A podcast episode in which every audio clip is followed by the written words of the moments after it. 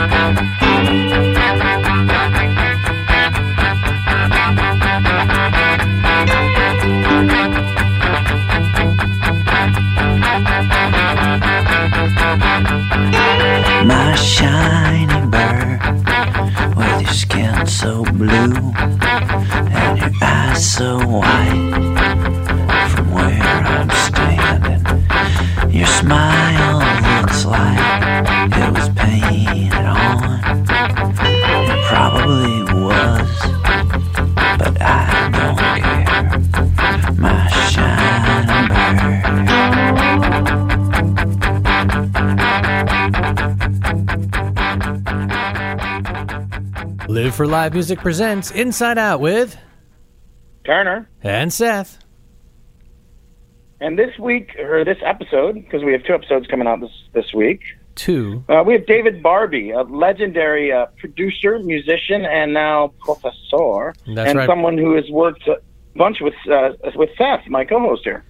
We've done a lot of work together uh, through the UGA Music Business Program, which really is an amazing program. We'll talk. We'll get into that in the show, but let me just tell you, folks, it's uh, if you're in college and or going to college, or you have kids that are going to go to college and they want to get into the music business, this is the way to go. The music business program at UGA is one of the finest, as well as the Kennesaw State one, uh, both Georgia universities.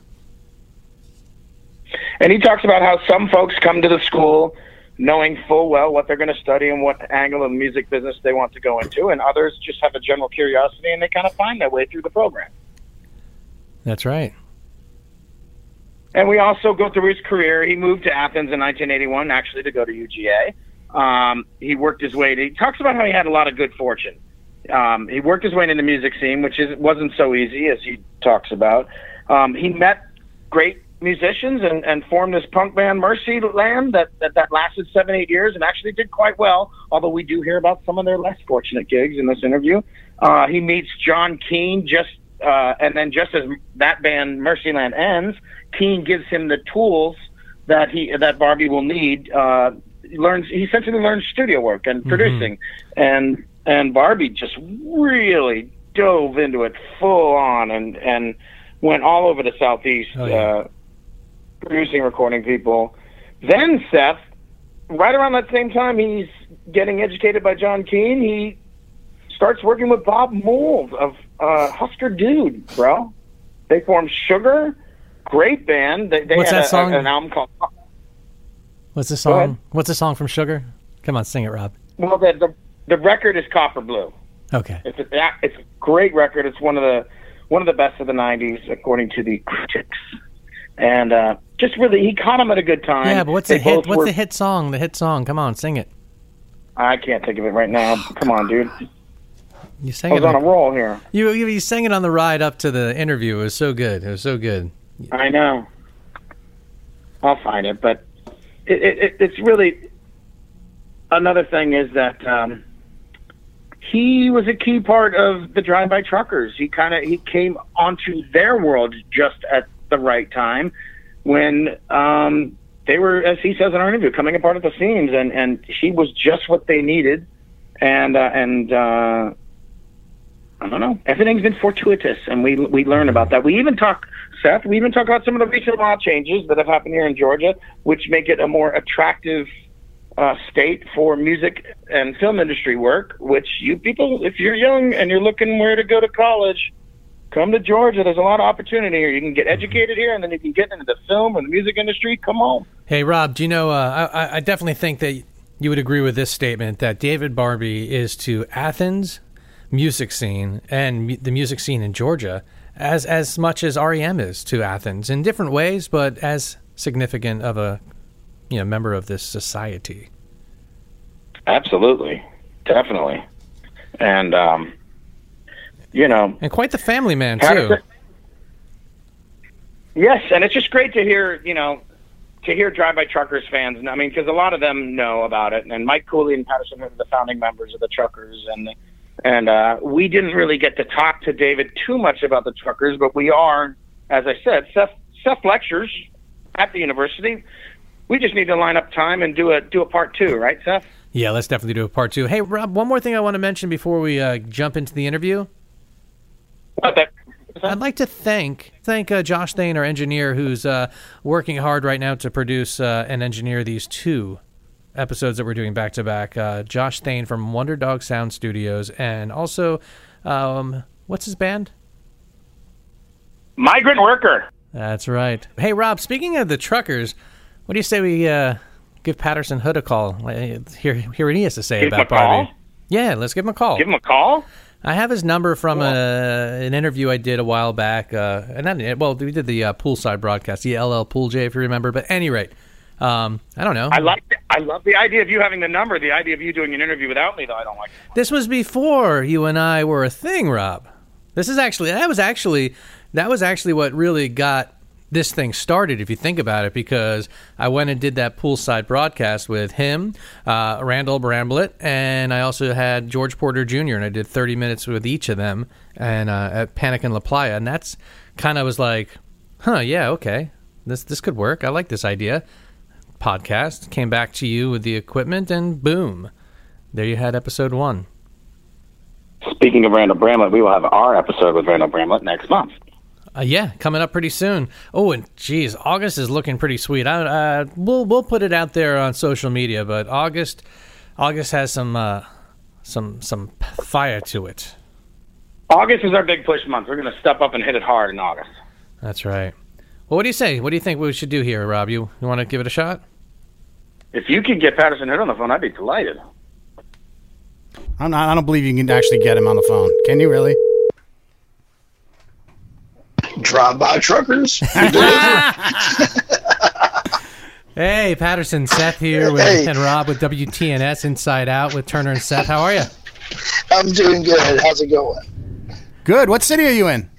Oh God, I think uh, Columbia, South Carolina. Oh, I used to live there. I'm sorry you're there. All right. No, I, I'm kidding. I had four great years there. I didn't know you golfed. Who? Yeah, well, either of you. Uh, me? You're not talking to me. I don't think. I don't golf. well, isn't that what people do in South Carolina? Uh, I don't know. I'm, I'm here to rock. I'm here to play a rock show, and uh, and uh, then I'll be somewhere else tomorrow. Not, I don't do golf.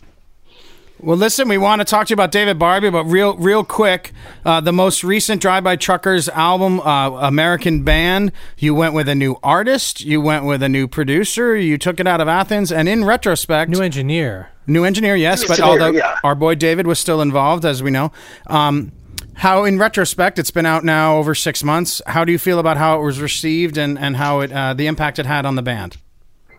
I think it's I think it's been probably our best received record really ever, and uh, you know it definitely it's the first time we've ever cracked the top ten, and uh, uh, we did um, you know it's been done really well. It, it has you know really great Metacritic rating and all that kind of good stuff, and um, and we've enjoyed playing it. It's been good to go out and perform you know every night. It's been a it's been a great tour. Now, while it's more political than other records you've done before, it's not the first time you've been political. Yet, when I when I read a, a lot of this press on you, it seems as though some feel as though it's a new thing for you. Do, do, do you sometimes feel like your music people don't get some of your music sometimes when you put out an album like this and they and they say that this is a new direction for you? I don't know. I, you know, I think some people, I think a lot of people do, but it's, you know, it, it's it's so easy to generalize things. I mean, you know, I, I don't really really even think about it in terms of, you know, life is political. You you, you can't live your life without being interrelating to politics, where you, whether you think you do or not. You know, and so, you know, every every decision affects other people, and that is basically the nature of politics. That's what life is. So, you know, I always I consider you know, nearly everything we write to be on some level both personal and political. And, uh, you know, if this record, if it seemed a little bit more direct, maybe on this record. You know, I guess that's just a sign of the times. We're, we're in a pretty direct, we're in a pretty you know intense moment in time yeah. as a mm-hmm. society mm-hmm. and a culture and a country and so you know i def you know you write what you feel and so that certainly affected the songs yeah and i think feelings affect the songs I think you're right about that. I mean, if you go into an art, uh, if you go into a museum with a bunch of art, you're going to interpret that art how you into your emotions and your feelings. You, you see what you want to see. So if your music uh, came out a little strong in that sense, maybe it's, it is a sign of the times, less the actual going into it. So yeah. Right. Where do you see the band going next? Do you do, would you want to step step away from uh, you know go into more not not as direct songwriting for an album, or do you find you want to you're in the contemporary now and you you want to pursue that a little more? I'm I'm I'm pretty okay with pursuing it more, but I'm not uh I'm not going to tell it what to do or where to go. I mean, I, I, I you know, I look at uh, you know, the the songs kind of control my decisions, not the other way around. You know, I mm-hmm. don't I don't think anybody I don't think Cooley or either one set out to make an album that was like this record at this at this moment in time. In fact, we had actually planned on taking a little bit of a hiatus after finishing all the English Oceans touring and putting out the live album from that. We were kind of planning on taking a little bit of a break, but these songs came and we, you know, felt compelled to do what we needed to do with them. And so we made this record. And, you know, right now the band's having a really wonderful time. The tour's going great. Attendance is up, all that good stuff. So I'm, I'm, I'm all about being all in and continuing it going right now. But it's, but what comes next as far as an album goes is going to be dictated by what songs we start writing when we both start writing again. So is it when you and Mike write separately, but then at some point you come together and try to piece together s- songs that each of you have that work work together? How does that process work? It works really organically and easily, uh, and uh, it's kind of amazingly. Uh, you know, we write totally separately, but he'll send me he'll send me like a, a, a you know a little home demo or four track or whatever he'll do of whatever he's written you, and uh, you know, and if he decides he really likes it, he'll send it to everybody in the band to hear. And uh, and I do the same. I, I tend to my demos are like really really stripped down. Like I'll, I'll basically will make a voice memo on my phone with me and an acoustic guitar when I when I finish a song, and so I'll send that to Cooley and everyone in the band to hear. And if it gets reaction, everybody seems like they like it, then goes on the you know it goes on the board. We'll see we'll we'll see about recording it or working it up or whatever. And so it, it happens real naturally like that. And as far as how the songs interlock that's just one of those kind of crazy amazing things that can just happen you know chemistry or whatever. I mean you know his songs and my song have always kind of interreacted with each other well which makes i think is probably one of the great strengths of our band but on this album, they were almost like having a conversation with each other, and it was really really cool how one song would set up a theme that would then appear in another one and like one of his songs would appear as a theme in one of mine and back and forth throughout the whole record. Yeah. and uh, you know we got real lucky this time. I wish i wish i could set out and make every record be as as everything work as well as this one did but this is one of those things that just you can't control, and every now and then you just get lucky, and one of these records happens. Maybe if you're real lucky. Well, it, uh, I think it's incredible. I've, I've listened to it a couple times today, but we could go on and on. I want one more truckers question, and we go into David Barbe land. Um, oh yeah, well you know there there wouldn't be any drive-by truckers if it hadn't been for David Barbe. I mean I'll just say that point blank. He literally, in the most literal way, you know, we probably wouldn't have broke. We probably would have broken up before completing Southern Rock Opera. Honestly, without without him stepping in and and kind of guiding us through a, a, tough spot we were in on a personal and a musical level right at that moment as we were trying to finish that record and uh and you know he's been our producer ever since and um uh, he had engineered a, he had mixed a couple of records prior to that but that was that was kind of the beginning was when he stepped in to help us complete Southern Rock Opera and ended up being a co-producer on it. And uh, and uh, you know, he's he's he's been he's been part of everything we've done ever since, and it's just he's you know he's like a member of the band. He just happens to be one that isn't out on the bus with us. Now things got volatile in the drive-by truckers world there during Southern Rock, and then even later on. yeah, we, we it's been known to be that way. You know, we've we've had we've had our share our share of turmoils and troubles, and and you know, like any, I mean, you think about you think about get think of your five best friends and then picture y'all getting in a bus together and living together for the next 10 years. Oh, and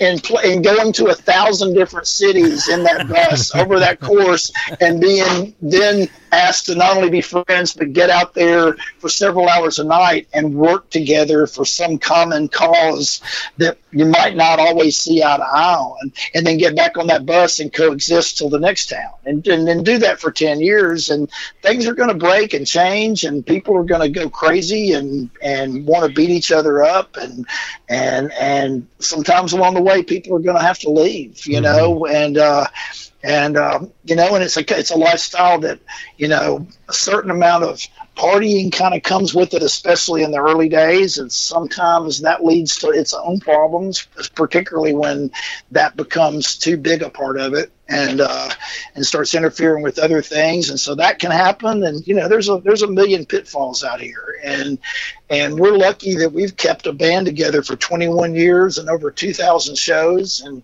Cooley and I have been playing together for it'll be 32 years this summer that we've been playing together, and uh, you know, and shit, we didn't even get along the first 10 years or so. I mean, you know, at all. it took us 10 years to stop just fighting like cats and dogs. So, uh, so you know, it, it's it's a it's a pretty beautiful thing when something like this can last this long, and you know, and I, and and I'm really proud of the fact that we made you know, a record that most people consider one of our best records uh, in our 20th year, and that's I'm really proud of that. Not a lot of bands do that, you know. It's it's the Stones didn't make a great record their 20th year, you know. It's just it happens, and so I'm I'm really proud of that, and uh, and so you know, and like I said, I'm I thank David Barbe a lot for kind of getting us through some of the tougher times so that we can come out the other end and be in this place that we're in now. So I, I understand that if you had more room on the album uh, liner notes, you would have added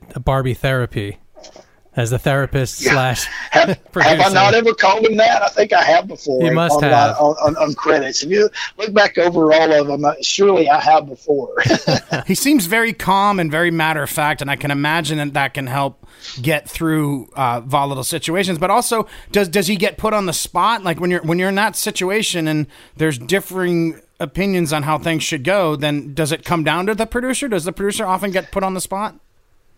it's uh, everyone knows that Barbe's going to shoot straight. There's never any BS with Barbe. He's always going to shoot straight. He's always going to tell you what he thinks, and there's no bias ever in any of it. No personal bias. You know, if if if if someone who he loves dearly, maybe even closer to than anyone else in the band, is screwing up, he's not going to pull any punches with them or anybody else, and he's always above board. There's never a hidden agenda with him ever and uh, and and if he senses some kind of hidden agenda going on in the dynamic, he'll he'll he'll call he would call us on it. You know it's like you know this is you know you're screwing up here and you're doing you know and he's he's kind of like the the the you know the Andy griffith's father on the TV show. He's a he's a really you know he he's he's certainly got an alpha male aspect to him but he's also extremely low key and careful not to overuse that, you know. And so it's a great dynamic. And he's an amazing engineer and producer. He's got killer ears, and he's a great musician, you know. And and he's and he's a literal great father, you know, because I know all all three of his kids are now grown and amazing, amazing grown up adults, you know. And uh, Doesn't one work one with of you? is out on with us. Yeah, Henry's out on tour with us now. He's he's our monitor engineer, and he's one of one of my favorite people I've ever been out on the road with. And uh, he reminds me a lot of his dad in, in a lot of great ways. And and both the other ones are great too, you know. And uh, uh, his brother Winston, who plays in a band with him called the Hernies, and they're a fantastic band. And then they have a daughter named uh, Annabelle who lives out in Portland and is married to a another dear friend of mine. And uh, so yeah, you know, they're it's it's family. And could you talk about your involvement with his music program at UGA and also talk about some of the other people that you've worked with in, in the industry who've come out of his program? Well, it's uh, his program's great. You know, it, it was. It, it it had started a few years before he took it over, but he definitely took it from being a kind of cool thing to being an amazing thing. And uh, uh, you know, it, it, it's it's part of the business school at, at the University of Georgia, but it's it's an emphasis on the music the music business, management and bookings and the various aspects of, of being in the music business, promotion, publicity, you know, all the different facets. And um, and so uh, they uh, you know we've had interns from that program interning with our band. Uh, one of our interns is now our tour manager. He's been he after he got out of school, he continued working for our band, and we, you know, he kind of came up the ranks, and now he's running the show out here on tour. What's his and, name? Uh, uh, Cole Cole Taylor Right on, Cole. and um, and uh, he's great, you know. And then uh, of course Henry came out of the program, and he's also engineers at the studio uh, at Barbe Studio at Chase Park Transduction, and uh, he's our monitor engineer, and he's he's fantastic on the road. Our front of house guy, um, who's also wonderful, Wyatt Wyatt Pless, uh, he came out of the program. And uh, I remember he was interning at the studio when we were making, I believe it was the English Oceans record. And uh, he was an intern at the studio and he walked out of the room and Barbe like pointed to him after he walked out. It's like, that guy. It's like, it's like watch out, watch out for that guy. He's, he's got it. You Yeah. know, and he, and he's been, he's been an amazing asset to our organization having him out on the road. So, uh, so yeah, it's, it, he's doing he's doing amazing work, and I mean he's getting notoriety on a national scale. You know, a lot of a lot of his students are getting placement. You know, at, at places like Red Light Management, which is the company that manages us, and you know a lot of the other a lot of the other you know music ent- business entities in the business in Nashville and New York and L.A. Well, thank you so much, Patterson. Before we toss to David Bar- Barbe, I want to ask one last question about Drive By Truckers. We in the fan base always get excited when uh, when you reunite with Jason Isbell.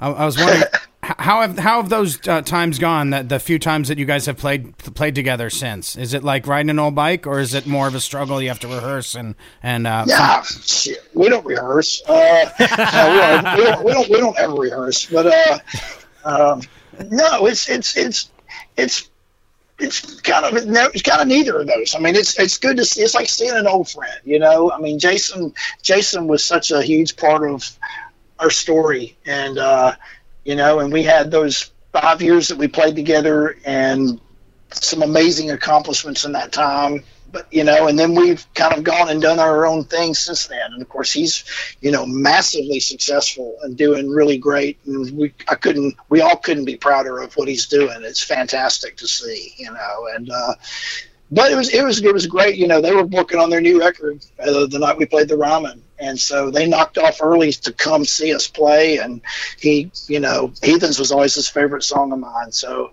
it was fun having him get up and play it. But um, you know, so it, it's it's awesome. It's great that we're all friends now because you know it was a little bumpy at the time, but that happens, you know. But it, we're all we're all super close friends and couldn't be prouder.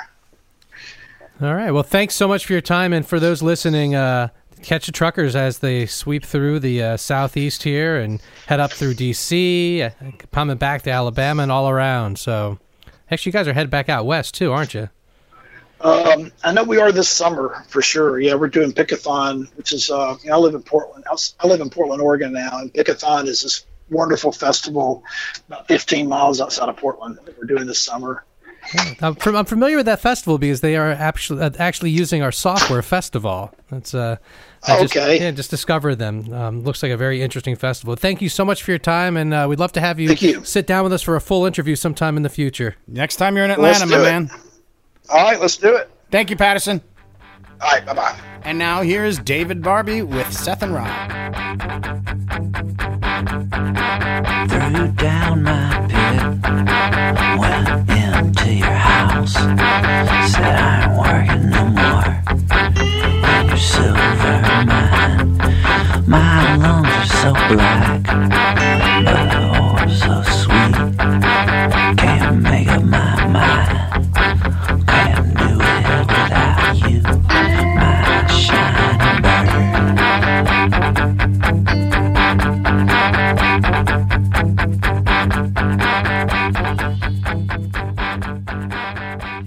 away.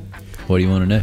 We, we are at the Terry School of Business, College. College of Business Right. at the University of Georgia, and we're sitting here with the man who, I don't know, how did you create the certificate in music business program? Um, Rob, I did not. I stumbled once again into good fortune. The music business program at UGA was um, started by a gentleman named Bruce Burch in 2006. He got it off the ground, taught here for four years, and then left to start a similar program at Kennesaw State. He is now at Brunel, and then I was approached by Bruce and George Fontaine, who is the owner of New West Records, who's a big supporter of the program, about coming in and taking over. And I, that was in 2010, so seven years in for me. Seven years flying by. David That's Barbe. right. That's me. Yes, and the first and most obvious benefit of this program uh, was made clear to me by a friend named Cliff Crapp, who lives in Atlanta and works in the music business and was at UGA in the 90s and had to go to Atlanta in order to get into a music business program. Now, the people who come to UGA tend to love it.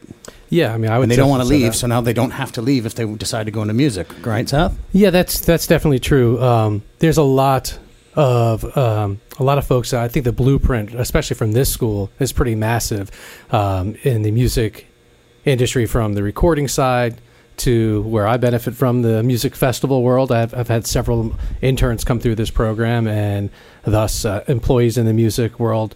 Um, but yeah, all facets from venue, uh, production, producing, etc. They they want to talk a little bit about Yeah, we've got them all over the place. We've got a pretty good sized graduate base in Nashville and New York and LA now who do just about everything you can think of. I mean, we have a lot of folks that are in the state of Georgia still, plenty of people in Atlanta, plenty of people in Athens, but we have people at all your giant places like Warner and Sony, and then at cool booking agencies like Paradigm and uh, Ground Control and PGA, and um, indie labels like New West and Thirty Tigers and um, Merge, and uh, yeah, we're kind of getting out there. We're all over the place. I want to make it clear to our listeners, though, that you are perfect for this role because, first of all, you were part You're of a the gentleman. whole. well, you were part of the whole. you just Athens- met him. well, I've also been reading a good bit on him. Remember, um, you were part of the whole Athens '80s thing as a band member. Right. You um, and we'll get into more detail, but you took up the production. You were taken under the wing of John Keane. You learned production very quickly, and you've played gigs all over the world. So you have all these different experiences in the music world that you can impart upon these children. Well, I've been. I moved here in '81 to go to college, and I was came here to go to journalism school. It's a great. It's a, it's a great school, and I stumbled into the then tiny Athens music scene, and you know saw REM play in a club for a couple of bucks, and saw the Little Tigers down at the 40 Watt, which is now the Caledonia. Little time. It was prob- probably held 75 or 80 people at the time, and was just blown away by how cool it was and started know i'd always i mean i played in bands the whole time growing up starting by the, in the time i was probably 11 12 years old was playing in bands. And just kind of kept on keeping on you know. I played in bands here and then that led to going to the studio and i was making four tracks at home which kind of made me think i knew what i was doing with recording and then john keane asked me if i wanted to be an engineer at the time i had a baby and another one coming and i realized that the engineer usually gets paid. So as opposed to just traveling around the country in a van and sleeping on floors, that it might not be awful to actually get paid to do something. So I was traveling with Mercyland and playing punk rock shows and doing that and just kind of cobbled together sort of a career. Just it just seemed like one thing led to another that playing in Mercyland got me in touch with John Keane. It also got me in touch with Bob Mould. So I was engineering at John's studio and then started playing at Sugar. And then the combination of those two things at the same time led more bands to know who I was, to give me more opportunities to record bands. And then sometimes it's just a better deal for me to go to the place where the band is, or somebody wants to work in a big room, or somebody wants to work in a small room, or somebody wants to work in this town or that town, or by the beach, or whatever or they have X amount of dollars and their buddy at the studio will give them a break. So I just started kind of going all over the place and recording bands. And the next thing you know, it's 30 years later, and I've worked on like 300 albums and played in a bunch of bands, and it just kind of keeps on keeping on. And can- you're able to keep your passion and and, Yes. and happiness. So your level of happiness, I imagine, has been pretty consistent through the years. Yeah, career wise, I mean, I have my ups and downs like anybody, but um, yeah, I've been able to parlay doing what I love to do, which is listening to music and hanging out with the people that make it into a career for about 35 years now. And it didn't just happen. I mean, you embody a lot of the things when young people who want to get in the music business come to me and ask for advice. They don't probably doesn't happen as much to me as it does to you, Seth. But I do point out three things. It, it- for given that music, so many people want to work in it, and so many people have the ability to do the different functions that you have to bring something else to the table. First of all, you have to be resilient, as you uh, exemplified when your band ended. I mean, they, they were crushing Mercyland you guys were doing really well, so you must have been crushed. But rather than wallow in it, you were inspired by it, and you learned how to twist knobs and get in the studio. And secondly, you're a workable person. You were willing, in some cases, to drive even to Columbia, South Carolina, to work with bands just to get the experience. Is that correct? Correct. Even Columbia, South Carolina. I, I, lived there. Well, I know. it's, yeah, it's a big day for a Gamecock. So Yeah, They're in the Final Four. Final Final Four. Shout yeah, I recorded. Uh, I recorded bands in. Uh, I recorded Ghetto Blaster in the somebody's basement in Columbia. Yeah, I would just go wherever because I realized that getting paid 100, 150 bucks a day in cash to go record a band somewhere is a lot better than. Uh, then spending 150 dollars on gas and not making anything. or or going to or like working some other non music related job. I recorded everything I could because I just believed that every day that I recorded music, I was better at it than I was the day before. Every different kind of music I recorded would teach me something. If I just recorded the music that I liked and I only recorded in circumstances that were ideal, I wouldn't have learned as much. It's easy to record on good equipment. It is easy to record in fancy studios. It's easy to record great songs. It's easy to record awesome bands there's really i mean that's the fun part but when you get when you don't have all those elements where these guys make cool music this is a room with a seven foot ceiling and they've got six microphone cables here your answer isn't well we have to go somewhere else your answer is okay how can i make this work and you just you figure it out that way when you do work in big fancy studios just amazed it's amazing how easy it is by comparison But you're also a sponge. You're in a constant state of learning to this day, right? Oh yeah, I mean, I love. Yeah, I constantly want to learn, and being at UGA, I have to because I have to keep up with students here. You know, it's like today's University of Georgia student population is a far cry from the one that I was part of in the '80s. When I um, think about my mediocre uh, you know B C high school grades. That is, those are my grades. It wasn't actually two thousand years ago. that um, About 1500 ish. I'm not quite that old yet. That um, getting in. I mean, it never occurred to me that I would not get into Georgia to get a journalism school. That's just what I was going to do. But now I heard today I was at a meeting, uh, staff meeting with the provost, and she told us that this the fall 2017 class. It's just been this the acceptances go out. Um, April 1st. yeah, they Which is um, kind of mean, by the way. Why would you set the acceptance dates to April 1st? It's like, I was accepted, or is this And a nobody's joke? going to believe it. Nobody's Right. going to believe we're Believe it. accepted. They have um it is almost a 4-0. Whoa. It's a shade below a 4-0, like a three high three nines and th- and SAT scores in the old 1600 standard. SAT scores in like the 1300s and I mean it is the the students that are at UGA today are the cream of the crop. And so teaching these classes, I have to stay on my toes and I have to stay ahead because I get asked questions in my classes that the only honest answer I can give is I don't know. I'm going to have to get back with you on that. Class is over. We'll be back on Tuesday. Right, right. They're smart. To They're what cool. extent do these kids come in with a specific track of the music world, and to what extent are they learning general and finding their track along the way through the program? Uh, it depends. You know, they're all over the place. There's um, people that they come in here. They know they want to work as a booking agent. They want to work as a booking agent in Los Angeles. They want to work for one of these companies. They want to book these kind of bands. That's what they want to do. There's other people that it is. You know, indie rock. Uh, it's uh, uh, there's people that know, but there's also a lot of people that realize I think music's cool. I love music. I'm not interested in anything else. It's not in the cards for me to be a rock star. What else is there that I can do? I mean, there's a lot of people that are just like, they, I love music. I want to get into it. What am I going to do? So- so I take them from who am I to who I am. And is it more on an individual basis? I mean, I, I Yes. imagine. So there's a lot of class work, but then a lot of separate work. Everybody has an internship, and it's like the difference. One of the differences here is that I take hundred into the certificate program every year. I mean, there's about 350 people total that are taking our classes each semester, but there are hundred each year that are admitted into the certificate program. And the reason I keep that number at 100 is that I personally know each and every one of them, and when they graduate, we're friends and we know each other. And so I know every kid in my class. I try to make it a point within a week or two to be able to f- know every name by face recognition. And um, once they've been around a while, I know where they're from and I know what kind of music they're into and I know what they want to do. And it helps a lot. It helps me. I mean, obviously, knowing people you can teach and you can learn, you can engage more effectively. But it also helps when somebody from a record company calls and says, Hey, uh, tell me about this kid. And you can tell them, Oh, man, yeah, she's great. You're not going to do any better. Hire her. Or, well, he's okay, but as long as he doesn't have to be on time every day, you know, I mean, just saying. So I know every person that comes through here. And when we get to the point where I don't know every person that comes through here anymore, it's going to be time to quit. Now, It's a people business. now I, there's there's a lot of opportunity here in Athens. I mean, you have Yes. uh, these students now. Um, I'm curious if uh, venues uh, like the Georgia Theater and all these different things that are happening festival wise and just uh, studio wise and just everything that's here are they feeding from your program? Um, yes, every single one of them.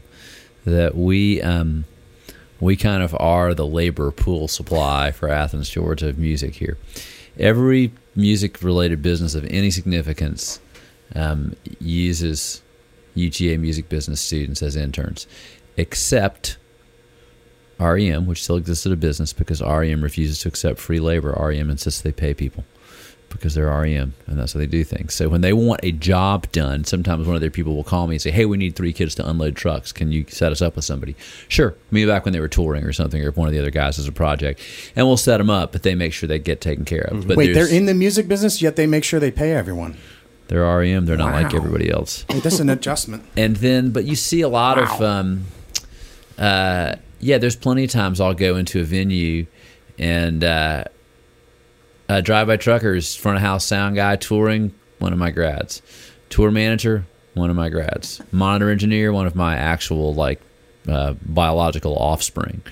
Um i go i was in the watt when they were playing and between people working in the house people working for the band current interns, I realized, man, I got about 10 people on the ground at this one show that are kind of my babies. I've actually seen a guy play cool. bass with them that looked exactly like you. You can still see a guy occasionally hop up on stage and play guitar and looks exactly like a younger, skinnier, more long haired version of me, that being my son that's their monitor guy. yes, I played bass in the Truckers for a brief stint uh, when they were between bassists. Truly one of my favorite bands in the world. And uh, I w- that was one of those rare moments where I wish I had a clone. I wish I could have done that full time because I just love their music. I love those songs so much, and playing with them was just the most natural thing in the world. I didn't need to practice. I didn't need a set list. All I needed to know is the first note of every song, and I could just wing it because I know that music in my head, like I know the Beatles or the Stones or something like that.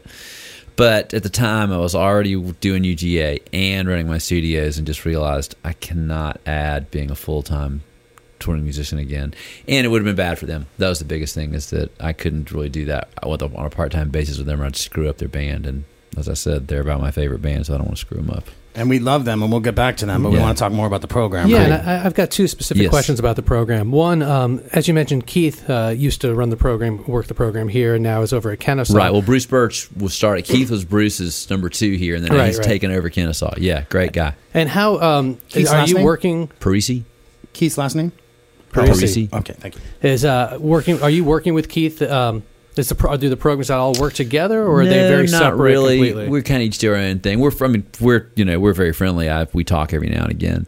Um, seems like things are going great for him, which I'm not surprised. He's a smart guy. He's a great guy, and he basically built a lot of the academics that were part of the original curriculum here.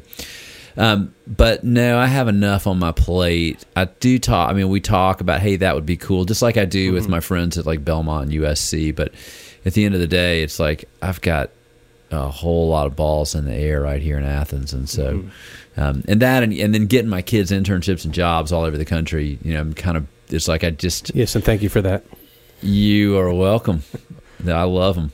So yeah, I would like to work with other schools more. Maybe one day we can, but right now there's just there's only so many hours in the day. Which leads me to say, um, yesterday was a big day for um, music business, uh, particularly studio business here in Mhm. Atlanta. Um, specifically, what I'm talking about, and help me out here. There's a bill that was passed There's, yesterday. uh, um, House Bill 155 in That's the. Georgia legislature. Yes. so basically, they're going to give a tax break to um, anyone that's recording uh, here in Georgia.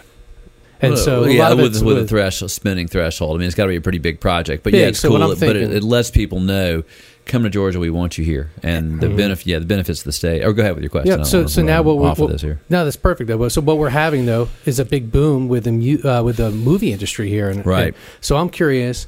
Um, this bill, I'm I'm curious. Is that it's got to be exciting for you as well as Keith because now there's got to be some big opportunities that are going to pop up uh, as more studios coming into or more uh, movies are coming in to do the studio work here, uh, providing a lot more jobs uh, for students, to, you know, graduates, and also oh, absolutely. It's, it's a huge deal, and that was one of the things that those of us that spoke with the legislators about the importance of this bill. That was one of the things that we pointed out is that the movie business has been so huge. You're going to have to give this thing time to develop to see what it really does, but it should. Um, be an uptick in recording business in the state of Georgia. Those of us who are in recording studios pretty happy about that. I kind of doubt any of that will have a trickle down up or over since we're east of Atlanta effect to me because of what we do at Chase Park's a little different. But in general, it's fantastic. And the um, Uh, the thing is like what a lot of the legislators are asking me was that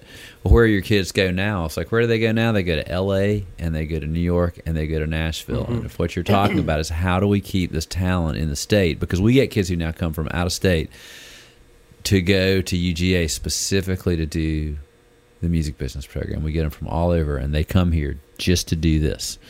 And they always want to know how do we keep these kids in state? And I said, give them a job. You know, it's like right now that's not really happening, and so it's like what they asked me what to do. I tell them, yeah, Nashville, New York, L.A. Pick your pick your poison. Move to one of those without a job. Roll the dice, and something will work out for you or it won't. And You, you spoke with legislators yourself? oh yes, repeatedly. I was in all kinds of meetings with legislators. Any formal, you know, in the House, or was it all just mm, informal meetings uh, in their office, that sort of thing? It was. Um, we met in all kinds of places. I never went and spoke on the uh, the floor about it, but they had a couple of uh, big meetings here. like? Well, not even that. No, they were like specific, like legislative agenda meetings that were held Mm-hmm. um, by the Carl Vinson Carl Vinson Institute of Government at UGA. That I was part of those, and then I had met with uh, um, legislators on several other occasions in various locations just to talk about this. And I mean, I wasn't the only one.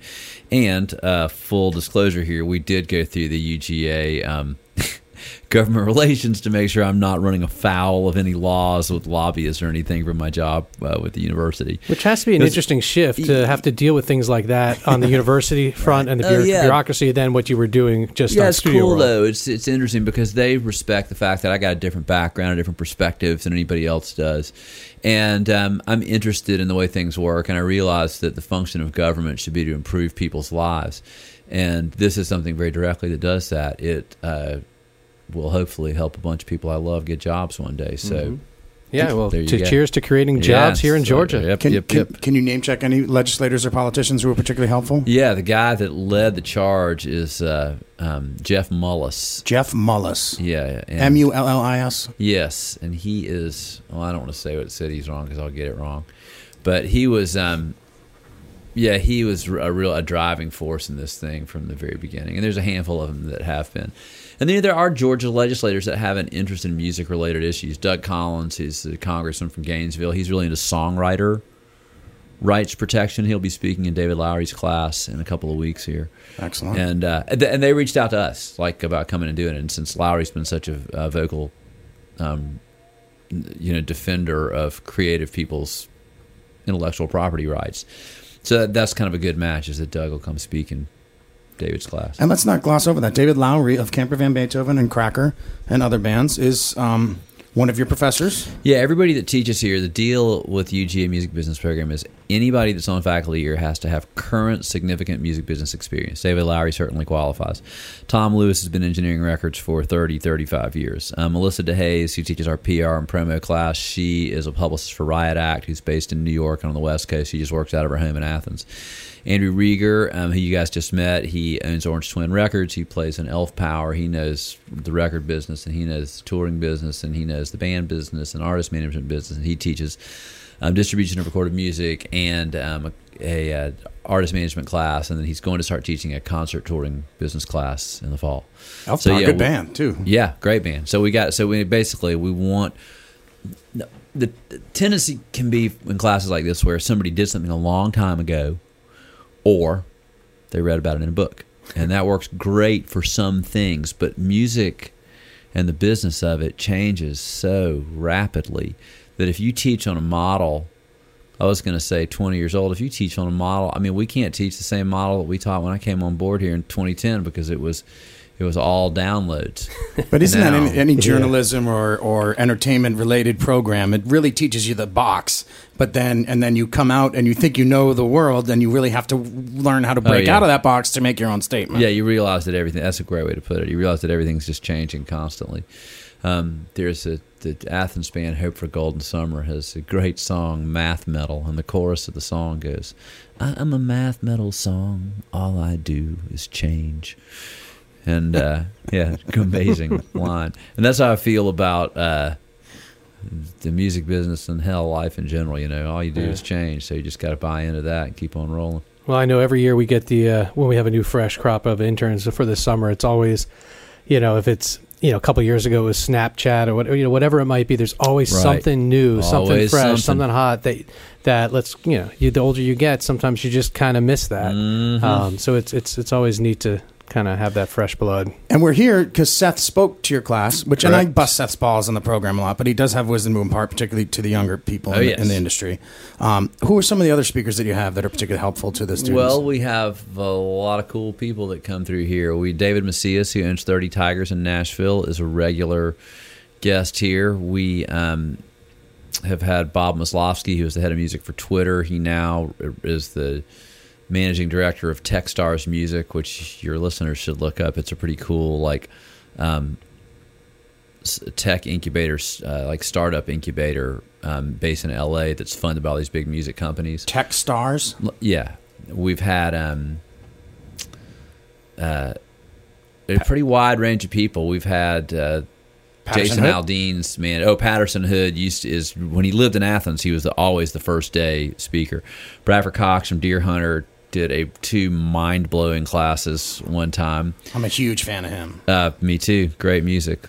Um, great guy too. But uh, let's not gloss over Jason. fellow. Oh, I'm sorry. Uh, Jason Isbell's manager Tracy Thomas has come down here.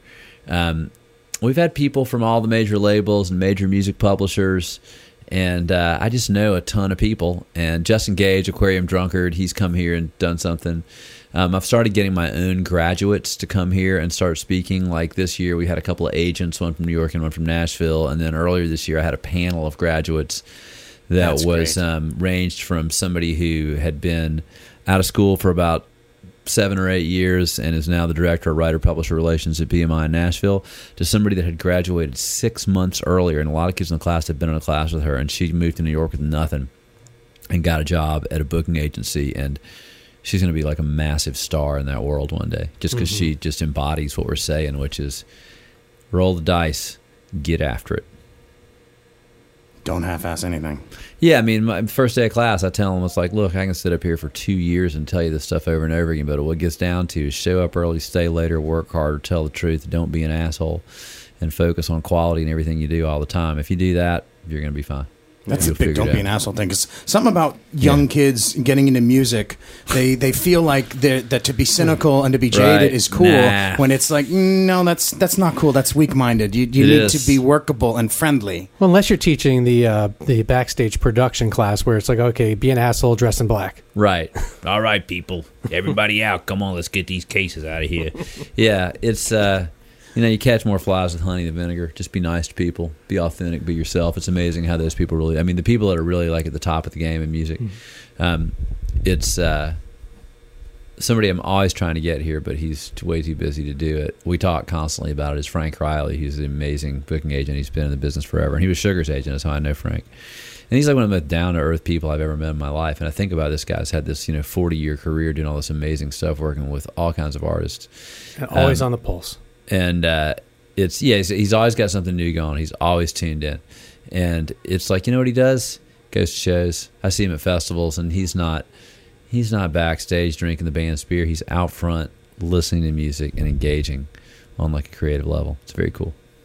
And how much uh, is the industry's changing? We talked about one thing we didn't mention though about the industry changing is the women getting more and more respect now. When you talk Thank about the music Finally. world, the women, uh, it's, it's been a very masculine world. Uh, it's the And it still ultimate is. rock and roll boys club. It's changing, and it should. Um, we have a higher percentage of women than men in our classes here, and we uh, we do talk about this stuff. And it's um, there are more strong, powerful women in music, And let's face it, ever they're much more logistically organized than some of the men. and it's uh yeah it's cool. Things are changing. But i mean for years you know i mean especially like studio work where i come from has been more of like the white guy rock and roll boys club than anything in the world. And it's a it's not right. B it's not fair. And c you're missing out. And that the world's a better place the more diverse we are in, in everything. And it's certainly true in music. And I, I like when i go I like when I go someplace and realize that this is uh, that there's a lot of different kinds of people here. I mean, you don't want to discriminate against somebody because they are or are not something, but you want the best people. But let's face it, the um, your ears work just as well, no matter where you're from, what you believe, what color you are, what sex you are. and and you build up the you build up the uh, class and the students. You know, the women are now going to go out, and it's got to be um, it's got to be an interesting subject matter to talk about. It's like okay, now you've taught you've learned all this, you're empowered, but when you go out there. You, know, you, you can't get beaten up just because the guy looks at you and goes, "All right, sweetheart, out of the way." Right. It's um we do talk about that, and uh, Monica Tanyan, who was a guest lecturer here a couple of times, she's a brilliant, she's a brilliant person. She was um CeeLo's business manager and ran Ben Allen's studio for a long time. She's now kind of more into TV and film, but she's still doing some music stuff. And Monica told some great stories about moving from Philadelphia to Atlanta and working in the hip hop business as a young woman, and uh, that how she learned when some guy would come over and kind of look her up and down and ask her, you know, who she's here with, she would just say, "I'm here to work." Great answer.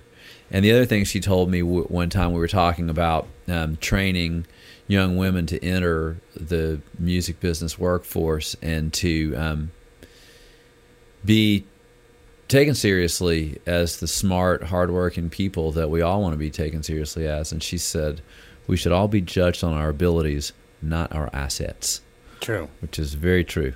And so, yeah, we try and bring all kinds of people in here to speak to the kids to give them as broad of a perspective as we can. And we want people to be aware of things, you know, race and gender issues too.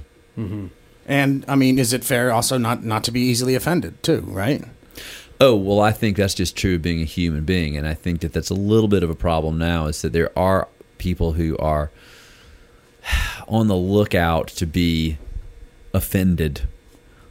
Frankly, uh, we got there's a lot of itchy trigger fingers out there, and you have to kind of roll with the punches. But I think you have to in life, and you don't. You never want to watch someone else be treated poorly, unfairly, or any sort of discrimination. You should stand up to it the minute that you see it. But um, as but you, again you want to be judged on your abilities and uh, it's important that we have people that will speak up and speak out but it's also important as just a human being to learn that you're going to deal with people that are unpleasant in life. You're going to deal with people that are unpleasant in business and there are times you just got to kind of take it in be grateful you're not like that learn something keep on pushing forwards There's power in not being easily offended. right yeah, there is and, and not yeah, and and not yeah, being being easily offended, and also not taking things personally. You got to Right. remember that this is a business. Yes. Just trying to get the job done. Yeah, Right. and, and sometimes people aren't going to see the same way eye to eye that you see, and that's okay. But end of the day, as you love that saying, uh, you can't be offended. If you don't get the contract, you don't get the contract. Actually- Move Right. on, get the other one, but don't start a fight. Don't make it an issue. Actually, Don't- any time of day, really. But so much to talk to you about. But let's start with your newest projects. Because Okay. first of all, there's David Barbe and the and the Quick Hooks, which is that named after Darrell Johnson by chance? No, it's named after um, It's for the Red Sox fans. my. Uh, oh, I know Darrell Johnson. We should have left Willoughby, and we could have beaten the Reds in that seventh game. But go on. They, uh, You know him you know, personally? uh, you know him personally? no, no, Oh. just know who he is, of course. You know, Jim Burton gave up that home run to Joe Morgan is the cousin of DeWitt Burton, who's REM's equipment manager. It was just a single. And uh, And if the if the field wasn't so soggy, Lynn might have caught it. It was a bloop single. I was there. I was with my mom. that they lo- they lost to the they lost to one of the best teams of the 20th Ever. century. That's Ever. just how it goes. But back to the Quick Hooks. But the quick hooks, yeah, I um, you know, I've been coaching little league baseball forever, and uh, there's the best team anybody's ever seen out at the park in Athens is the, or that I can remember is the 2004 Chase Park team, and I um, pulled my starting pitcher Jace Winford and brought in another kid to pitch. He was great, but it was his birthday and he was distracted. It was the only game we lost all year, and so I was aware. I named my band the Quick Hooks to remind myself of my own shortcomings and impatience. he was distracted. It was his birthday. Oh, okay. It It's wasn't like the 2012 Red Sox where there was beer in the chicken in, in the clubhouse for the birthday.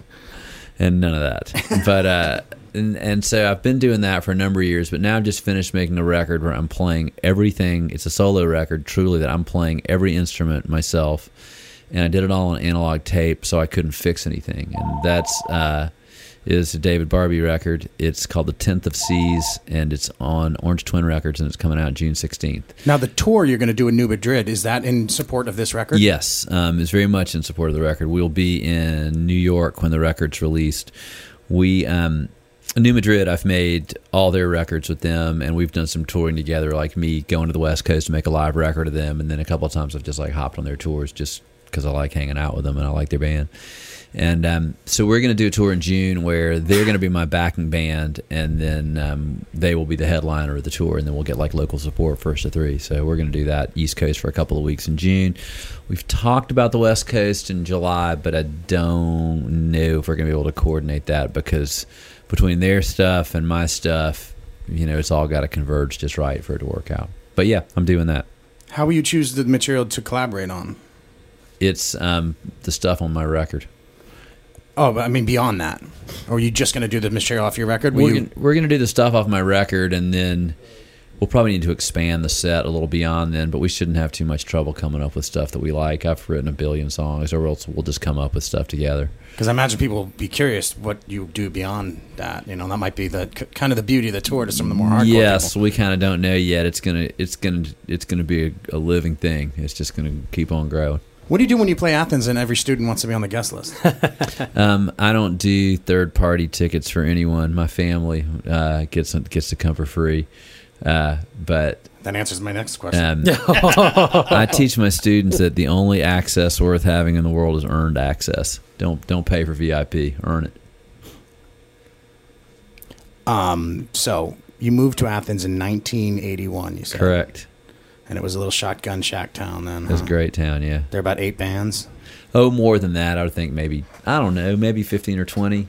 You know, because there's always you know some side projects, but not the six hundred or whatever that there are now. Was Vic Chesnutt the first musician you met? No, Vic wasn't here until about eighty five. Okay, so who were the first musicians you met and hung out with?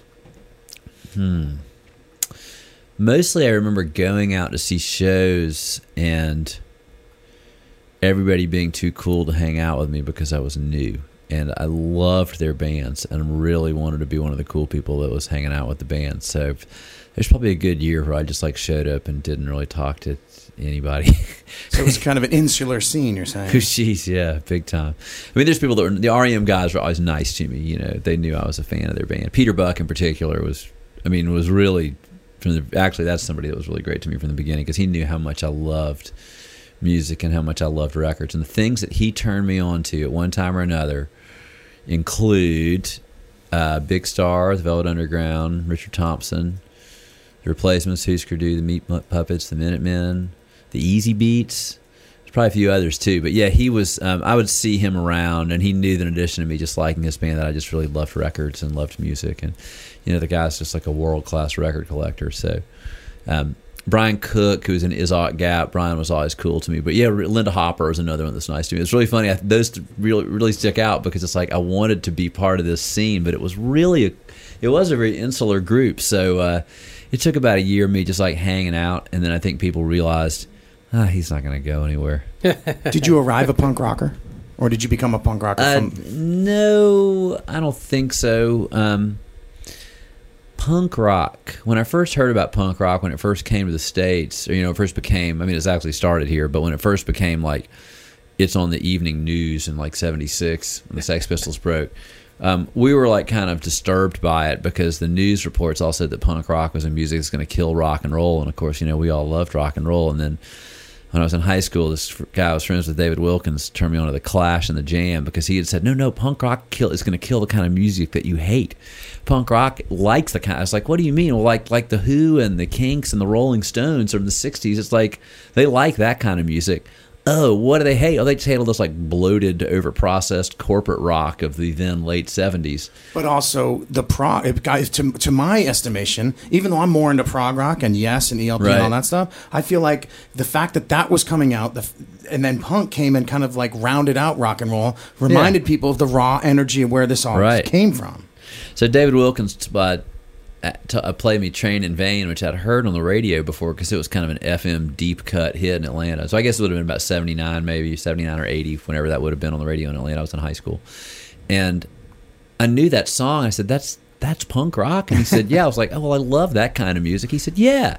So he turned me on to the two records he turned me on to were "London Calling" and the Jam "Setting Sons," and but like any kid, you know, it's like um, one week you're the Clash, and then one week, you know, you're the, The Gang of. Four, the Ramones, or whatever. One week you're, you know, the Chronic Town era REM. One week you're, you know, Scratch Acid. One week you're the Minutemen. I mean, it's just, you know, you adopt these things along the way, and at some point in time, come out the other side a fully formed, you know, unique you know artistic voice you hope but it, it's again when you hear like early dylan records it's like yep he loves woody guthrie you hear um you can hear records where you can hear somebody really aping some other sound and it's funny when you hear those artists that were something really is its own thing from the very beginning man it really stands out i mean that's those are the great ones you know i think The police, Elvis Costello and the Attractions. Would you put them in that? category? Oh yeah, totally. Just their own thing. Absolutely. Just I mean, uh, you know, no, that you know what else we got me into that kind of music is the first two Joe Jackson albums. Is uh, Look Sharp. Same guy, David Wilkins, I went to high school with. He turned me on to, to Look Sharp, and that was that was also. I mean, this is probably same 78, 79 maybe, and uh, it's like yeah, really cool, unique records, but. And the kind of bands I love, the kind of bands I like to record, it's like you want something that is its own thing.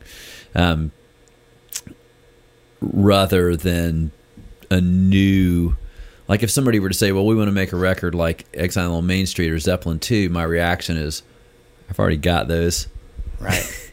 give me something new So, give so me something unique did you take that attitude into forming in Mer- Mercyland?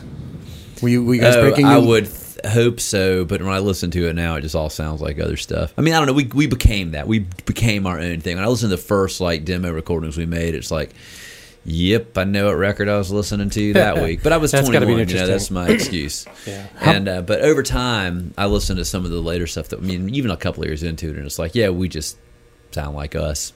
How big did they get? Did you get? Uh, it depends. You know, we um, we had our hot spots. I mean, obviously around here in Atlanta, we did really well. We could we could play a bunch of good shows in New York and Boston, a few other places too that we had it going on. And there's other places that was just like any other indie band where it's just a slow, painful death. You know, we've I've played a three people in Louisville, and uh, I remember one night pulling into Nashville the same week that we had played three people in Louisville, and we had played Kent, Toledo, Lexington, Louisville. And then we finished up in Nashville at what's now the End, but used to be the Elliston Square. And um, Now the we- Exit/In, you mean? No, no, no, across the street. Oh, It's just called like the End. Really but small. but yeah, it's a lot smaller than that. It's about, about a fourth of the size of that. I remember we played to like twenty five or thirty people there, and it was my birthday. And I remember thinking what a big crowd it was. At the end of the night, I realized it was like thirty people. That's the combined total is more than the previous four nights that we've played. You know, it's and then, but there's a lot of bands that have those experiences. I mean, you get these big bands. I mean, you know, the Drive By Truckers have played shows like that. I mean, not anymore. You know, REM played shows like that. Everybody that's been in a touring indie band, you get the, at home the impression is, yeah, they played New York and they killed it. I saw the pictures, and yeah, great. But what they don't say is, yeah, but they played like four other shows that week before they got to New York, where it was just like free beer and hopefully somebody gives you a couch to sleep on. Well, so Mercyland, it was you know, it was ups and downs, ins and outs. Depends on the place, depends on the town. Sometimes great, sometimes don't alienate the audience. One of them's your place to stay. and is that why the band ended? Kind of, it wasn't It going. was it was time just for a lot of reasons. I mean, number one, we weren't getting any bigger. It was that it was not going to take off, um, and just like creatively, I was just ready to do something else. I mean, you know, my whole career, I've just kept on kind of moving through things. I was in Mercyland for about four years, and I was in Sugar for three years, and I played with Buzz Hungry for about three or four years, and I played for a few months in the Barbecue Killers, and then I've shifted through a bunch of different people over time, playing with what is known loosely as the Quick Hooks.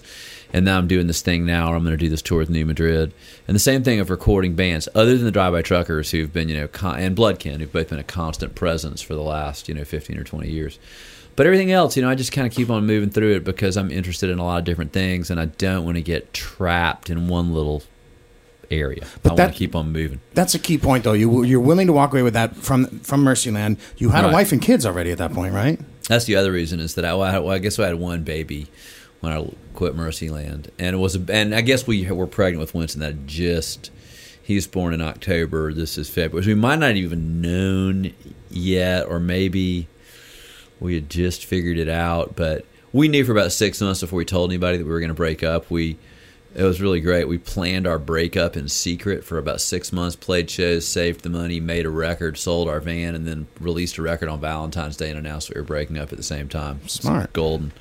And uh, but I mean, I had a you know a baby and another one coming and was married and was just like I'm But- done. And so I thought I was done touring altogether, and then it didn't take but about six months, and Bob Mould came along and was really pretty. Thankfully, he's a good guy. Thankfully, uh, insistent on me playing with him. And I want to talk about him, but in that six months, didn't John Keane step Oh, it was up? all right together. Mercyland then broke up. Two weeks later, John Keane called me and said, "Hey, do you want to learn how to be an engineer?" And I was like, "Yes." that's a big. That's a big moment Huge. right there. Yeah, because changed my life. And then I started engineering in studios. That's the first time I ever felt like, "Oh man, I'm pretty good at this." Can you explain who John Keane is to our Yes, listeners? John Keane is an engine, Athens engineer producer who um, has owned a studio here since the early '80s, and he has done almost every Widespread Panic record. They've made a few other people here and there along the way. He's worked with REM and 10,000 Maniacs and the Indigo Girls, and he's been a really influential guy, and he's a really kind, generous guy. And he, um, he and Bob Mould, in about six months of each other, saw things in me that I did not see in myself, and both gave me an opportunity and urged me to pursue it. In John's case, it was studio engineering, which is the great, which was just like breakthrough moment for me. And in Bob's, it was just like, hey, you know, you could play at a little higher level, and this could be like a thing. And so, yeah, it's a pretty good year.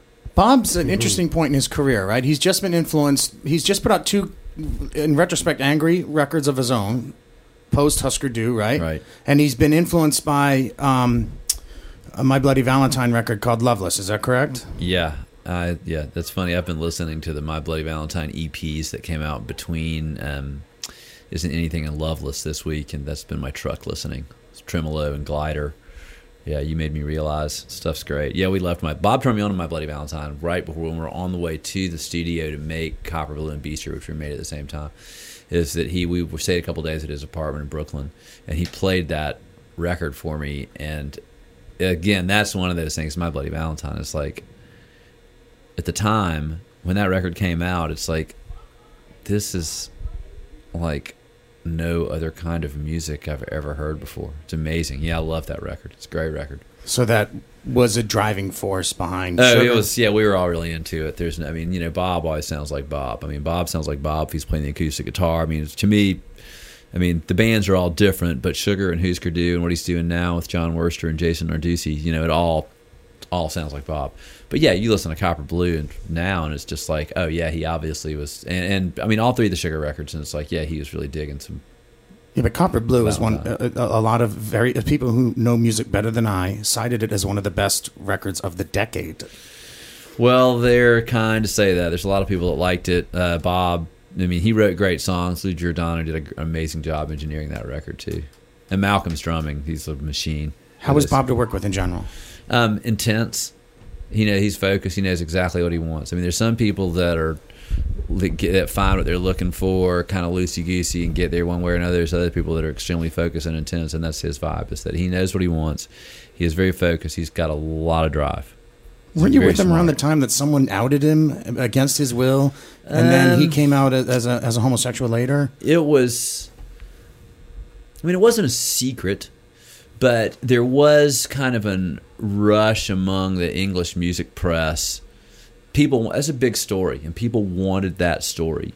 And there was one of our tours where it seemed like almost every interview that finish the band and say, "Okay, uh, Bob, uh, David, and Malcolm, you guys are done. We just want to ask Bob a few questions." And Malcolm and I, would, I remember one time we were somewhere in England and we were doing the interview with um, Melody Maker, and uh, Malcolm and I walked away. Malcolm, great sense of humor. And he looked at me and he said, "Gee, what do you think they want to talk to Bob about?" He's actually Hey, I- they wanted to hate ask him about the. wrap up Uh, a I got my student meeting I got to get into here. they wanted to ask him about uh, what's your take on the new uh, Liberace album. Yeah, right, right, right. Uh, so yeah, we'll wrap it up. Rob, you, I know you had a couple more things Yeah. you wanted to ask. Narrow it down to one. Uh, Drive by Truckers, you're credited with saving that band. Can we come, come interview you again? Because there's so much more to talk to you about. We can, but we'll But- talk. We can talk about drive by truckers. For Yeah, a you came into Southern Southern Rock Opera. When is in the middle of it, the, the band was falling apart. The project seemed they were about to scrap it, and you stepped in and are credited by Truckers fans, who I respect, for saving the record and the band. Your your response? My response is I love them, those people, that band, their music. I mean, those guys are like, you know, I mean, they're some of my best friends in the world, and I've been amazingly fortunate that they stick with me. You know, it's like I've made records with them for nobody that I've- no i mean there's it's hard to find many like artist producer relationships longer than my relationship with them but that's really the beginning of it is i mixed alabama ass Whoop and the live record they'd done themselves and then i mixed southern rock opera and they really were coming apart at the seams and um i'm not sure what I did other than encourage them and believe in what they were doing. And I love those guys. And you know, who knows? Maybe you're around another person and you realize, hey, this guy's really into this stuff. It seems like it's pretty good. Maybe we should stick it out. But, um, yeah, I think that, uh, yeah, I've heard, you know, they they've been very generous in their assessment of my role in their band, and uh, but I feel pretty lucky to get to hang out with them. So I don't really know. That's probably a better question for Patterson. Which think- uh, we will ask him when we. Do you think the meet with him. tumultuous nature of that band has fueled and informed their music? Yes. That's a great. That's- question. that's eager to get We'll out of here. More later. All right. Well, We thank you so definitely- much for your time. you Very generous of was you. Oh,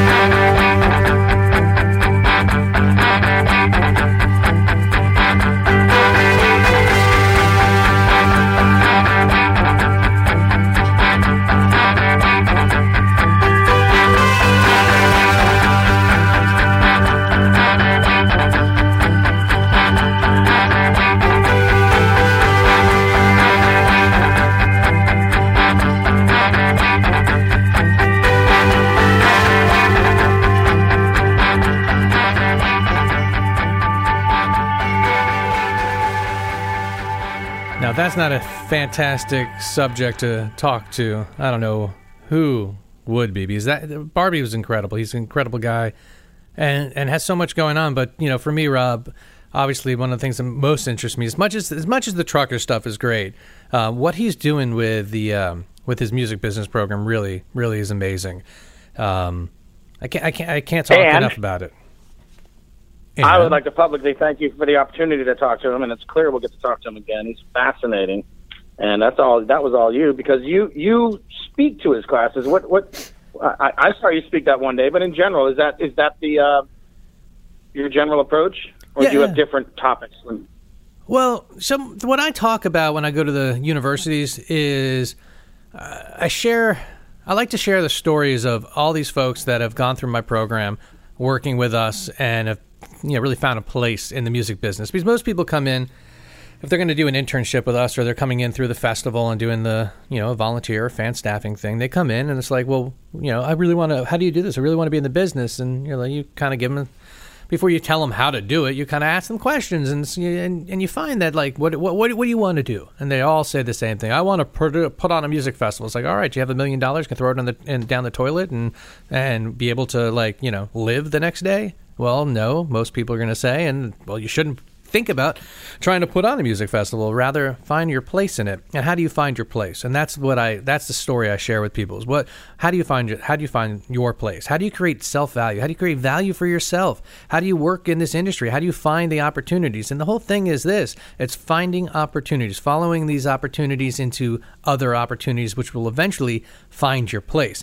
And you don't need to know where you're going to end up you don't you just it's all about how you're going to get there and taking I think the- it's key. I think it's key to. I think it's key to add that the program finds the opportunity. Sounds like, you know, he's constantly surveying all his contacts and looking for work for the certainly the, at least the best students that he mm-hmm. has. You know, so Absolutely. Well, that's you don't even have to find it. if you really if you really go there and apply yourself, you, you don't necessarily even have to find this stuff. It's going to be presented to you, and you just, you know, it, it, it's unbelievable. yes. He and he's he's really keen on that. He's, you know, he works with all the students. He really gets to know them on an individual basis. Understands what their strengths are. Uh, coaches them through. I mean, he's also a baseball coach, by the way. But he coaches these guys, their you know students through different scenarios, different things of interest. If someone says they want to do uh, lighting, he'll put him in touch with a lighting designer. He'll put him at the Georgia Theater and help him, you know, do lights. If people want to do uh, road managing, if they want to, you know, whatever the concept, whatever it is, it's not this like, okay, well, you want to be a road manager? Okay, now pretend you're a road manager and do X, Y, and Z. No, he puts him out and connects him with people that are actually doing stuff, and that that really makes a difference. Uh, in, in these people's lives. I mean, if they're gonna they're, they're gonna see and learn exactly what it takes, what's you know what that job is, um, engineering, all this sort of stuff. I mean, there's so many students that come that that are helping out in the studios in Athens and in the other areas. He sends me interns. I mean, we get interns uh, uh, from him probably you know twice a year if not more. It always varies but all man like some of the students that he sent us have been so top notch and they continue after working after the school and they graduate they come and do uh, work with us over the summer. And then these are the folks that you know two years later uh, i look backstage at a music festival and they're you know as a supervisor of a department or they're a department head or they're high up working in hospitality or they're working with artist relations or they're working the lights for Or i mean it's everything Or they're the, or they're the general manager for the new Roxy Theater. Yes, although Rachel didn't come from that program, but yes, they, you're very right about that. But Um, that's the type of that, that's she's the same type of thing where she Mm-hmm. got her opportunity, she pursued it, and she followed it. This program will get you into those type type of positions. She she told me about an eight year span was it for her? That's Uh, amazing. Yeah, to front, uh, go from from uh, essentially interning with us to being the GA of I'm sorry, the GM of the new Roxy and the uh, new Turner Field, or is it Turner Field? What the hell do you call it? Brave Stadium, SunTrust Park, whatever. Anyway, They- They're calling it SunTrust SunTrust Park. Yes, I, But that's I huge. preferred. to be a general manager, you know, a young girl, you know, she's she's not even 30 yet and she's a general manager. That's huge. It is a, it is essentially uh, out in right field if you are uh, a baseball fan. And And we're- speaking of baseball, We were talking, by the way, got my- we were talking about Rachel Mentor. If anyone was uh, listening, that's who's the general manager. Go ahead, Rob. He even got, got my obscure baseball reference. To, to- how about that? And he even knew a relative of Jim Burton. Amazing. Knocked, Yeah. me, knocked me over that one. And you're I wish the listening to Colonel could hear Sports. Radio with Robert Turner. Oh, the Colonel would have loved that. Uh, he well, I think we actually talked about that with the Colonel. Dude, that, yeah, but it, I think he would he would have loved to have heard it. But I have one last thing. Um, yeah. I caught an old an old Atlanta musician favorite of mine. Oh, let me. Can I guess? Sure. Ralph Roddenberry. No, I haven't seen him in a while though. I I prefer him with Ted from the Grapes in the duo format. That's my favorite Ralph Roddenberry stuff. And I don't know if they play around as a duo much I, I don't know. I saw on Facebook though a Facebook live video stream of him at a restaurant performing, and it, it, there, it's funny because he was one of those staple Atlanta musicians that played every every weekend and almost every night. It was like, and so you, st- I personally stopped seeing him because you could. See, it's weird, like when you can see someone any night of the week, you end up not seeing them, and then you end up not seeing them for years.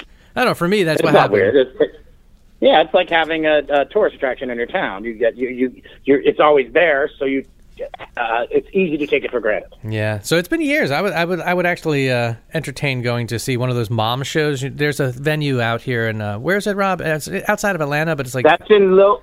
That's in uh, Lilburn. It's a nice little outdoor, cozy venue right off downtown. I love music on Main. and it's a really cool little spot. It's um, a music school, and then they have this like little amphitheater, and it's a you know it's a really like it's a great place to take your kids uh, and your family, have a picnic, have a dinner, and you know just kind of hang out outside under the summer stars. And stars aren't out that that early. It gets dark, but eventually. But you get the point. It's a it's a very family friendly vibe. Um, all the kids running around and dancing and enjoying it, and yeah. Um, but anyway, who did you see, Rob?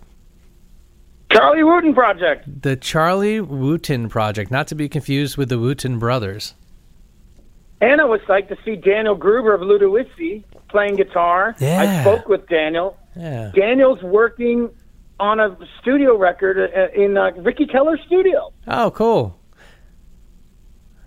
and the keyboardist, which I was over on the left side, so I was right next to the keyboardist. I had been boogieing with that same guy at J-Rad at the uh, Candler Park Festival just the week before, so that was surreal. I didn't, I haven't seen Charlie's band in a while, so I was kind of thrown by that. Robert Polay and his lovely and awesome girlfriend uh, came by for a while. Your buddy, our buddy. And the music scenes, buddy, because we should do a show. We should do an industry profile on him. He's a uh, he runs the uh, Polay accounting firm, uh, working with tons of bands and also sports, a lot of sport characters. Yes, we'll do that interview on calculators. It'll be a calculated interview. You're right. Yeah, very much so. I like to think all of ours are, but we generally improvise. I do want to make an apolo- apology here, Rob. Can I? It's about time. Is it to me? Ah, it's our listeners. Who cares about you? Go fuck Oh. yourself, Rob.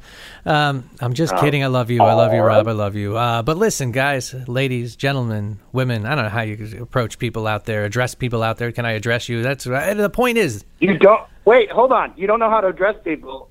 Uh, maybe maybe you shouldn't host a podcast if you don't know Oh. how to address people. Do you do you not want? Oh my god! You shouldn't say stuff like that. Is what I'm saying. You're right. Oh on. my god! Oh my Listen, God. I'm the host of the show, and I don't know how to address people. But here we go. so uh, what I can tell you is I sometimes my timing's off and I don't get things in. I want to make an apology. I thought it was funny to say South Carolina. My sister and brother-in-law were just in Hilton Head or somewhere around there by the beach playing golf. And I thought it was funny and relevant, but I guess sometimes. So then when I started, when we talked to Patterson Hood, and I started with that, I'm sorry, I kind of, and I think he took me serious, and then it got really weird and awkward and uncomfortable. So Listener, now now I'm gonna I'm gonna speak on behalf of the listeners now because I know the listeners love you. I've talked to them. I actually run into more people who I don't know who listen to the show, which is very gratifying. By the way, I don't take praise well, so if I'm ever a dick or I I don't know, I don't mean to be. I really appreciate everybody He's a who listens to this show. don't listen to him; he's an asshole. I really do. He's really an asshole. He- when he laughs, But here's the thing, Seth. You often are you seem to be more interested in coming up with a witty remark than actually having one. So you sometimes it's like you start to say to have a quick response when really you should hold back unless you actually have a response. So you get caught up and then you have to just say whatever and It's You- you know Tourette's, what I mean? man. It's Tourette's. It's you know some. yeah, but just, you can't. You're a host, especially when it interrupts the guest's point they're trying to make. Then then my skin really starts to crawl. No, I understand. It's it's. Uh, I understand how that can be. It's like when a host goes ahead and leads someone into a question and then kind of like gives them the answer that they're looking for, uh, just to you know get. But here's the want. thing. I get it. on balance, we're, we're getting better. This is going to be, if you're a listener and you've been with us from the beginning, it's going to be like watching Dylan learn how to play guitar in the 90s. Early 90s wasn't so great, it was messy. But you know what? By the mid to late 90s, Dylan was playing some pretty cool solos, man. he And uh, hopefully, and- hopefully tomorrow he will. I'm here at the Firefly Music Festival in Dover, Delaware, and uh, I'm going to see Dylan tomorrow night, uh, right before the weekend. But that he be the did band play. the weekend. He did play guitar on To Ramona at the Capitol Theater, which were essentially the warm-up shows for the show Seth is going to see in Delaware as part of the Firefly Festival. So there is hope that he's looking to play guitar at your festival. That would be great. That'd be great. I wish Daryl was going to be uh, here tomorrow to see him, but there. Daryl is Seth's son. Yes, that's right. We actually wanted we wanted Daryl on this segment, and I was going to talk Daryl into going to see Bob Dylan, but Daryl's agent would not stand for it because Daryl has his own podcast now. So He, do, he does have his own podcast. Uh, we'll share that link with you all later on in uh, another another day. But uh, he um, he won't be in town. Uh, he and his agent are uh, flying to the next gig. They're actually advancing the next gig, and he's really funny. though, Rob, we were at a restaurant uh, after the pirate uh, day yesterday. It where- better be see when you when you preface it like that, Seth. It better be funny. Well, I mean, it, I think it's funny or adorable. Like he he goes to like the waitress or the person at the next table, and uh, they'll be like, you know, we'll strike a conversation. And he goes, "Well, tomorrow I'm going to my mommy and daddy's work." And they're like, "Oh, what are you going to do?" "Well, I'm going to the festival, and I'm going to use the computer, and I'm going to check people in, and then I'm going to check them out." And I don't need to know what time it is because the computer will know what time it is and he's very excited about doing this. Child labor laws. Absolutely. Don't listen to this, please. Absolutely hilarious. Absolutely. All right, it's um. Uh, so, like Rob mentioned at the beginning, of the show, uh, we decided this week to do two episodes back to back. Uh, like literally, rather than That's making decided. one. Okay, uh, sure. We, as in me, decided. decided And I, that I obeyed. We just thought, you know, instead of giving you guys like this two and a half hour episode, we wanted to release this material. We're sitting on a lot of material right now. We've got some great interviews. And by the way, if you are out there and you want us to get these interviews out there, we could do a weekly. We're just looking for a sponsor. Email us insideoutwtns at gmail.com. And I'm for real, folks. If you have a product or you have, uh, you know, if you're interested in getting behind the show, let us know. Uh, we can, we, we have some uh, headline talent that we're ready to release and we could use a little help. August. Is August. that's right. So, um, thanks for listening to this episode. And if you listen to the I, other one before this one, it doesn't matter because we're going to say the same thing at the end of the next one, and it's going to be really confusing to you, the listener. I can't wait to start my competing podcast with Daryl. That's why I back off with the agent because I want to start a podcast with Daryl and have it be like way better than your podcast with your own phone. My goal. We all have goals. And folks, this is where when I told you he's an asshole, you can living proof. All right, folks. Thanks for listening. And hey, if you didn't listen to the Zipper Club episode, go back and listen to it. It's the I, I just listened to it again, and I, I enjoyed it. And if I enjoyed it, I think you'll enjoy it too. What do you say, huh? Another one of those groups that I'm still listening to. You know, usually I move on and and I'm focused on the next. I mean, I'm still focused on the next interviews, but usually when we complete interviews, I put the music of that artist aside for a while. Whereas Zipper Club, I still find myself listening to their music. They got a hold of me. They get a hold of you, but please, Rob, don't get a hold of them. All right, folks. Have a good day, night, evening, morning. Arrivederci. Oh, and this is a brand new song from um, David Barbe and the Quick Hooks. Oh yeah, Rob. Can you say that one more time with a little more gusto? This is a brand new song from David Barbe and the Quick Hooks. And if you wait just one moment, I will get the title, which is Portuguese Tour. Speaking of tour, see David Barbe and his band on tour right now. DavidBarbe.com.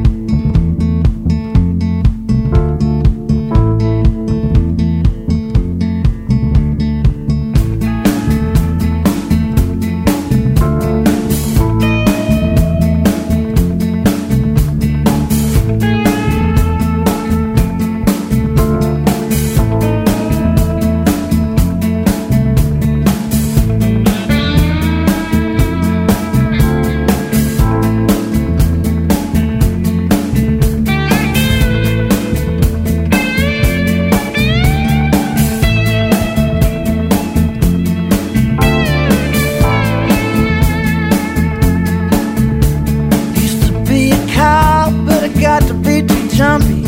I used to like to party till I coughed up half a lung. But sometimes late at night I hear the beat of bumping. I reach for my holster and I wake up all alone.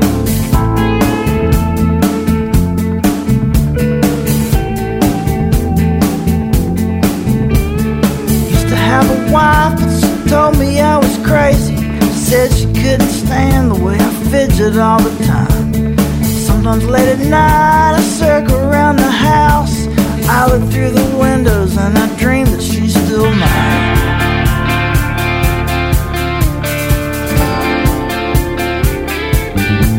I got scars on my back from the way my daddy raised me. I used to have a family until I got divorced. I've gone too far from the things that could save me. I used to be a cop, but they kicked me off the force. Be a cop till they kick me off the force.